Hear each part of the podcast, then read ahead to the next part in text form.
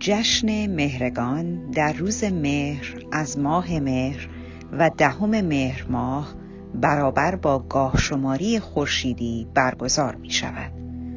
واژه مهر پیمان و دوستی معنی می دهد. در گاه شماری و فرهنگ ایران باستان جشن مهرگان پس از نوروز دارای اهمیت ویژه‌ای بوده است. دلیل آن این بود که در گاه شماری کهن ایران سال تنها دو فصل بزرگ تابستان و زمستان را داشته و هر دو جشن آغاز فصلهای سال را نبید می‌دادند. به بیان دیگر نوروز آغاز فصل نخست و مهرگان آغاز فصل دوم به حساب می آمد. فصل اول تابستان بود که از جشن نوروز آغاز می شد و هفت ماه ادامه داشت و فصل دوم زمستان که از جشن مهرگان آغاز می شد و تا پنج روز پس از آن ادامه می یافت.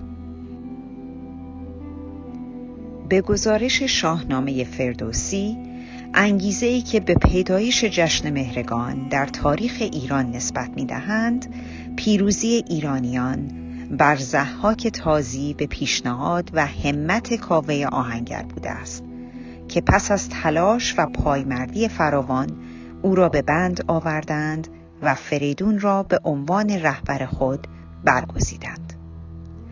اکنون نیز ایرانیان به ویژه زرتشتیان در روز مهر از ماه مهر به آتشکده و نیایشگاه ها می روند و با خوراکی های سنتی از یکدیگر پذیرایی می کنند. آنان با انجام نیایش و اجرای برنامه های فرهنگی مانند سخنرانی های ملی و آهینی، سرود، شعر و دکلمه جشن مهرگان را با شادی برپا می دارند. زرتشتیان در برخی از روستاهای یزد جشن مهرگان را هماهنگ با تقویم غیر فصلی برگزار می کنند. بعضی از خانواده ها خوراکی های سنتی، گوشت بریان شده گوسفند و لووگ یا نان کوچک روغنی تهیه می کنند و با پذیرایی از همه به داد و دهش و شادی می پردازند.